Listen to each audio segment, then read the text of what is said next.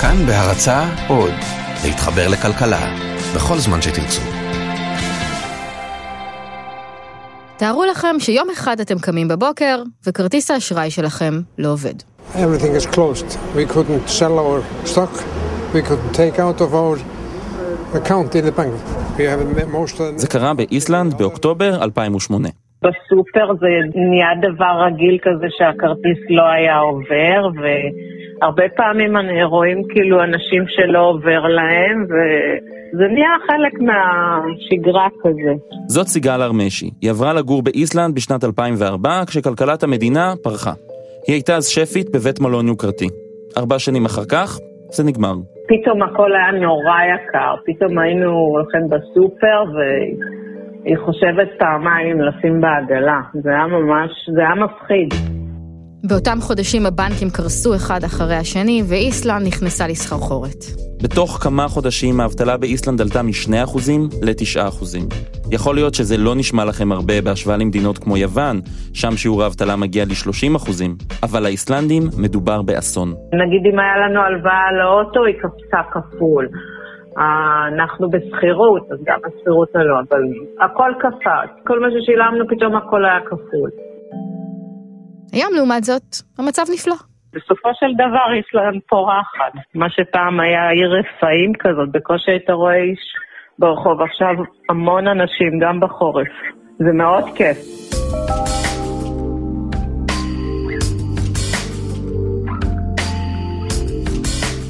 היי, אתם על חיות כיס, אני צליל אברהם, ואני ישראל פישר. והשבוע בחיות כיס, הנס של איסלנד.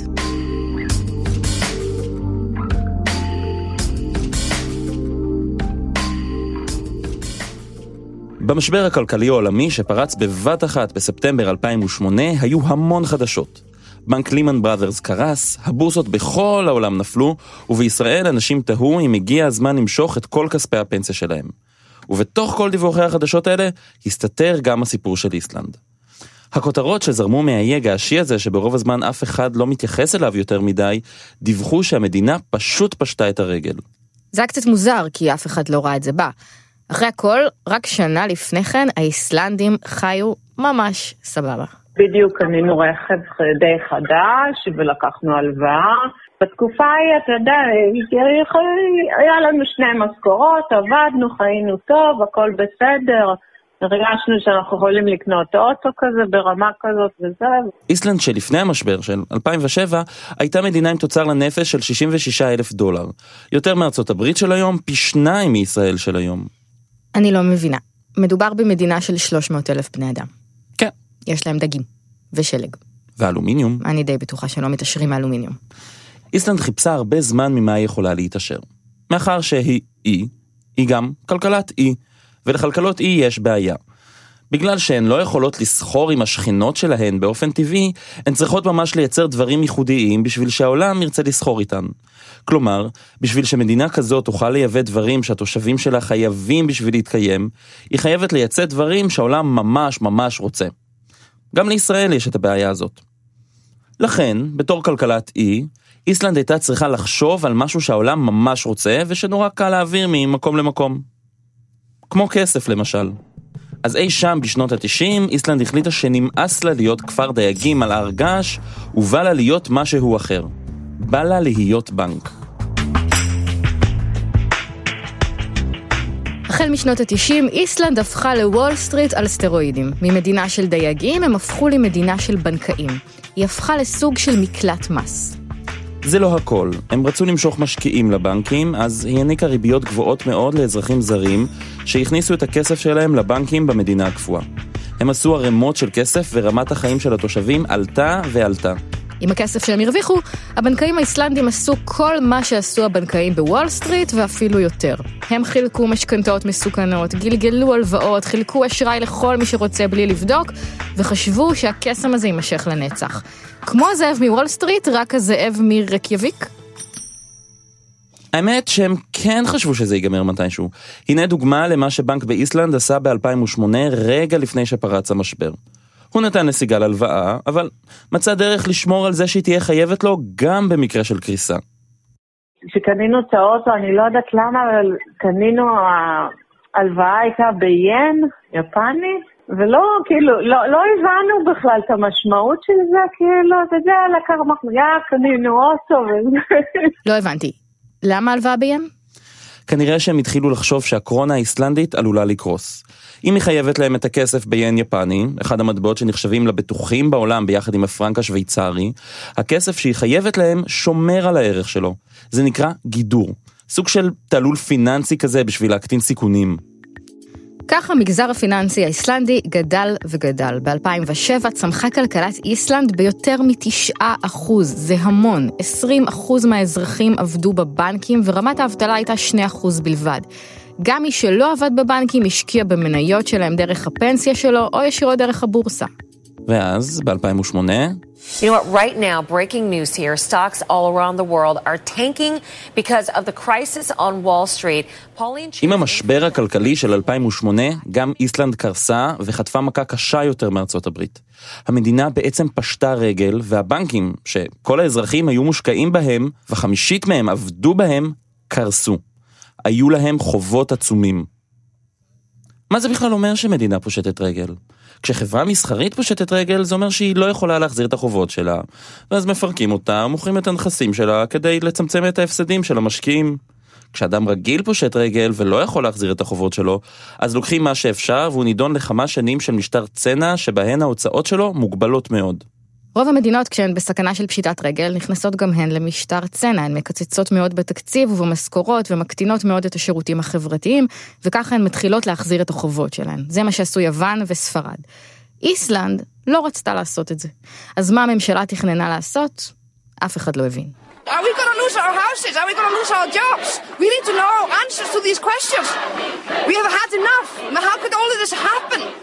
We? We, the people, we need to have a voice. We need to show that we stand together and we demand the government to do a better job. במשך כמה ימים איסלנד הייתה כמעט אפוקליפסה כלכלית. לאזרחים לא יצא כסף מהבנק ולממשלה לא היו תשובות.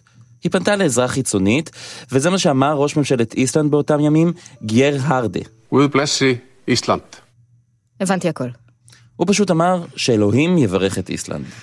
כשמנהיגים מגייסים את אלוהים לצד שלהם, זה סימן שמשהו מאוד לא בסדר. We have gotten used to very high living standards. We have to adapt now to a drop in living standards that will take us back, let's say five years. הרדה אמר לאזרחים של איסלנד שהם התרגלו לרמת חיים גבוהה מאוד, והם חייבים להתרגל עכשיו לצניחה ברמת החיים שתיקח אותם חמש שנים אחורה. האיסלנדים יצאו לרחובות. קראו לזה מחאת הסירים והמחבטות, כי בזה הם השתמשו כדי לעשות רעש. Why am I here? To uh, claim back the Icelandic democracy, to get the people that are running the government and uh, the federal bank out of their buildings and out of the country and, and take the power back to the people. הממשלה סגרה את הבורסה לכמה ימים, וכשהיא נפתחה היא צנחה ב-78 ממשלת איסלנד ביקשה הלוואת חירום מקרן המטבע הבינלאומית, והיא הייתה המדינה הראשונה שעשתה את זה מאז שנות ה-70. היא ביקשה מרוסיה הלוואה של חמישה מיליארד דולר, רק כדי שהממשלה תוכל להמשיך לפעול ולשלם לעובדים משכורות. כשהכספומטים חזרו לעבוד, הכסף שיצר מהם לא היה שווה הרבה, כיוון שהקורונה, המטבע המקומי, פשוט התרסק. וכשאין בנקים, עסקים קטנים לא יכולים לקבל אשראי שהם זקוקים לו באופן שוטף כדי לפעול. אזרחים לא יכולים לקבל הלוואות כדי לקנות, נניח, מכוניות. כשלא קונים מכוניות, חברות הרכב פושטות את הרגל.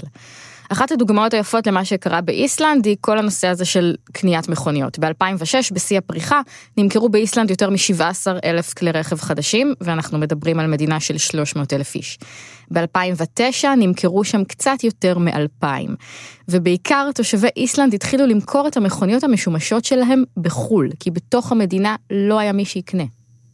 ב-2009, אחרי ארבעה חודשים של אי ודאות, הרדה, ראש הממשלה, נאלץ להתפטר. וכאן, בנקודה הזו, נכנס לתמונה הגיבור המרכזי של הסיפור שלנו.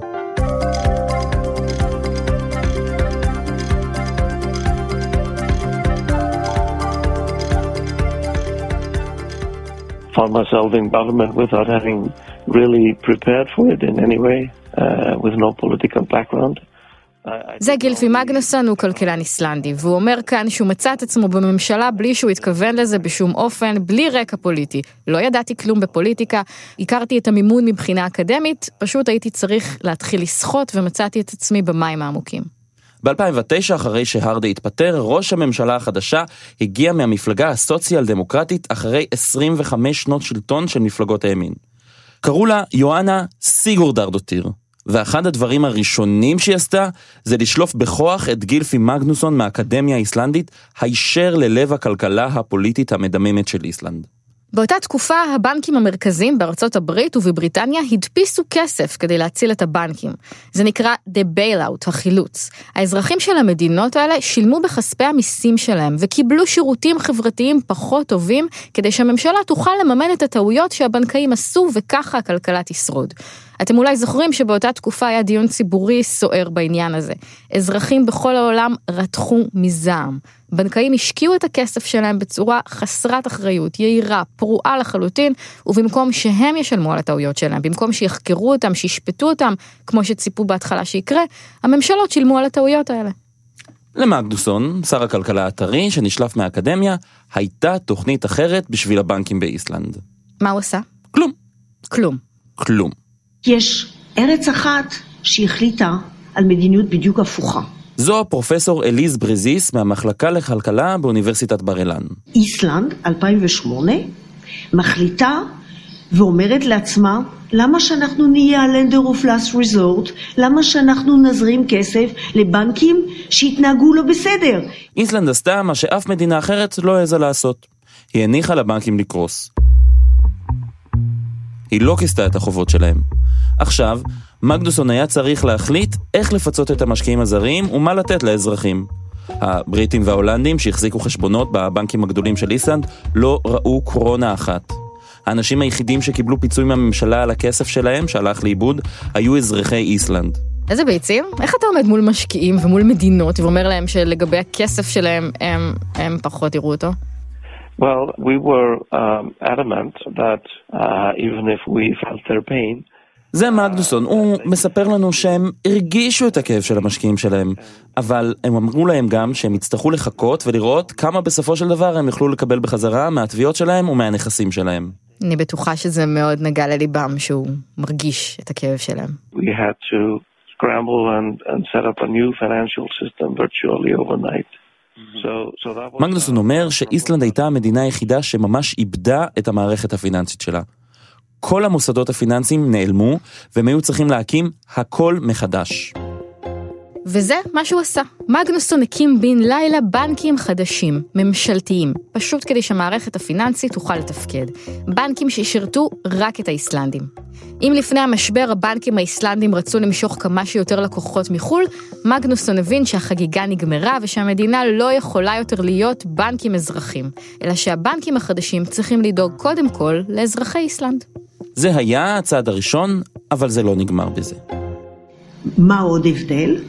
הוא שבארצות הברית, כאשר לקחו את ה-CEO של ה... והיו"רים של הבנקים הגדולים והחליטו בקונגרס האם יאשימו אותם כן או לא, אז עשו להם נו נו נו, אבל אני לא זוכרת שם של מישהו שהלך למאסר. איפה כן שלחו? עשרות אנשים למאסר של שנתיים ויותר? באיסלנד. שמה רצו לתת איתות שמי שבאמת לא מתנהג בסדר, משלם את המחיר. יותר מ-70 אנשים באיסלנד נשלחו לכלא בגלל קריסת הבנקים. המנכ"לים של הבנקים הגדולים נשלחו לחמש שנות מאסר. בכירים במשרד האוצר ובמערכת הפוליטית הושמו מאחורי סורג ובריח. גם ברשות שהייתה אמורה לפקח על הבנקים עשו ניקוי אורוות. הכסף הזר נעלם, ואיסלנד חזרה להיות אי.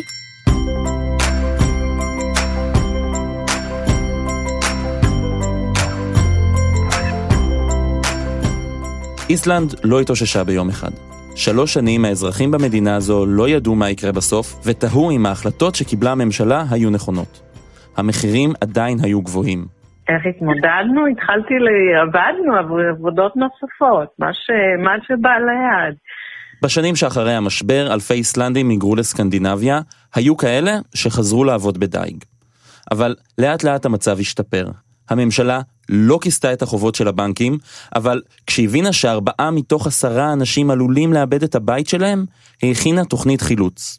לא לבנקים, לאזרחים. היא פשוט ויתרה להם על המשכנתה. היא הטילה מיסוי פרוגרסיבי חריף. העשירים שילמו הרבה יותר מהעניים, ומי שהיו לו הרבה ילדים שילם פחות ממי שהיו לו מעט. היא גם מנעה מהם להוציא את הכסף שלהם מחוץ למדינה. הנפילה של הקרונה הייתה קשה לאיסלנדים, אבל לתיירים זה דיל מעולה. תחשבו איזה כיף לנסוע עכשיו לבריטניה ולניו יורק כשהדולר כל כך נמוך. בדיוק אותו דבר. פתאום אחרי המשבר, איסלנד הפכה מיעד יקר ואקזוטי ליעד אופנתי. גם לאיפסטרים שרקיאביק הקפואה הקסימה אותם, גם לזוגות בטיול ג'יפים לכבוד יום הולדת 50. וזה מה שהציל את איסלנד. בשנה שעברה הגיעו לאיסלנד חמישה מיליון תיירים, פי 17 מאוכלוסיית המדינה. כיום 40% מההכנסות של המדינה מגיעות מתיירות. וגם רוב ההכנסות של סיגל, שמוכרת תכשיטים בדוכן בשוק הפשפשים, מגיעות משם. יש המון תיירים, אבל לא... זה התאוששות שעבדתי יום ולילה, אני, כאילו, אני לעצמי, מכלום התחלתי, ממינוס ענק בבנקי, התחלתי את העסק שלי, לאט לאט בניתי אותו. בשנים האחרונות, אחרי שהצמיחה הרימה ראש, איסלנד חזרה להיות יקרה מאוד. גם מבחינת uh, לשכור uh, בתים, גם מבחינת uh, קניות, מצרכים. זו מעיין, היא עברה לאיסלנד רק לפני כמה שנים, אחרי שהכל נגמר.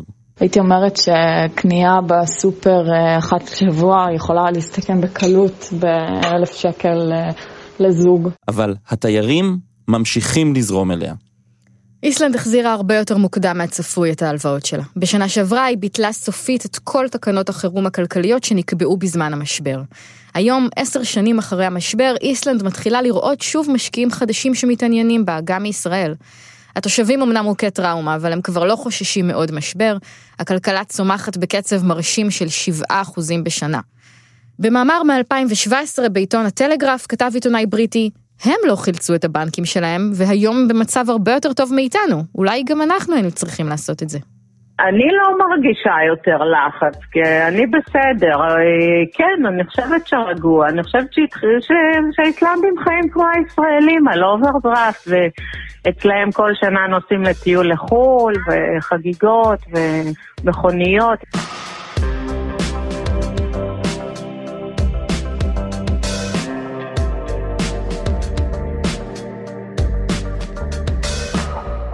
אבל האמת היא שהבחירה של איסלנד שלא להציל את הבנקים לא הייתה רק בחירה אידיאולוגית.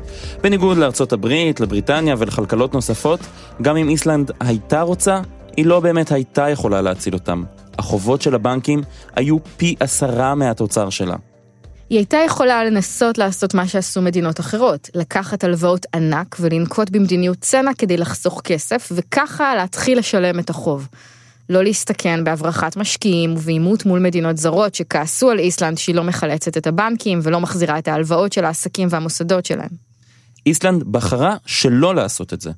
החובות של הבנקים היו גדולים מדי, היא קיצצה קצת, אבל היא לא רצתה באמת לפגוע באופי הסוציאליסטי של המדינה, וידעה שגם מדיניות צנע לא תספיק כדי לשלם חובות גדולים כל כך. וחוץ מזה, היא גם לא כל כך רצתה. היא לקחה כאן סיכון אדיר, אבל היא עמדה בו בכבוד. היום כבר אין באיסלנד תעשיית פיננסים גדולה כל כך. למעשה, יש שם היום פחד רציני מבנקים. הבנקים במדינה בקושי מנהלים חשבונות של תושבי חוץ, והם מרוכזים בשירותים בסיסיים לתושבי איסלנד. Well, uh, knowing economic history, uh, I'm sure that we will have a financial crisis again at some point, but מגנוסון, שר הכלכלה שנשלף מהאקדמיה, אומר שמי שיודע היסטוריה כלכלית, יודע גם שיש שוב משבר כלכלי באיסלנד בשלב מסוים. אבל הוא גם אומר שהמשבר הבא יהיה שונה כי המדינה זהירה יותר. לפי מגנוסון, המדינה בנתה מחדש את המערכת הפיננסית, והיא היום הרבה יותר חסינה ממה שהיא הייתה פעם, ועכשיו גם יש להם מסגרת חוקית ומסגרת רגולטורית. אבל איסלנד לא באמת חזרה להיות מה שהיא הייתה פעם, לפני המשבר. ב-2007, כשהכל עוד נראה ורוד, התמ"ג לנפש במדינה היה יותר מ-68 אלף דולר. בשנה שעברה הוא היה בערך 60 אלף דולר. הפוליטיקה שלה עדיין לא יציבה, מפלגת הפיראטים ממש חזקה שם למשל. היא צומחת במהירות, אבל זו צמיחה שאופיינית לאחר משבר. וזה אולי כל הסיפור. בהרבה מדינות בחרו להיות חכמים, באיסלנד נתנו משקל גם לצדק. איסלנד אמרה שהיא לא מחלצת את הבנקים שלה, הם נפלו, אז הם ישלמו את המחיר. איסלנד גם קבע שראש הממשלה שלה כשל בגלל שהוא לא התריע על הסיכוי למשבר והרשיע אותו. הוא היה אחראי, הוא היה צריך לשלם את המחיר. דרך אגב, היום הוא השגריר של איסלנד בארצות הברית. איסלנד למדה את הלקח, העולם פחות. בשבוע שעבר הצביע הסנאט האמריקני בעד ביטול סעיפים בחוק דוד פרנק, חוק שהגביר את הפיקוח על הבנקים כדי שהם לא ייקחו סיכונים משוגעים, כמו שהם עשו לפני 2008. אני מתארת לעצמי שבאיסלנד אף אחד במשך מאה השנים הבאות לא יעז לעשות זאת. אם אתה מאמין לערכים גדולים שקיימים בעולם, הם יצאו אם אנחנו עשינו צדק. אחרים יאמרו אתם הייתם פראיירים. זה כל הסיפור.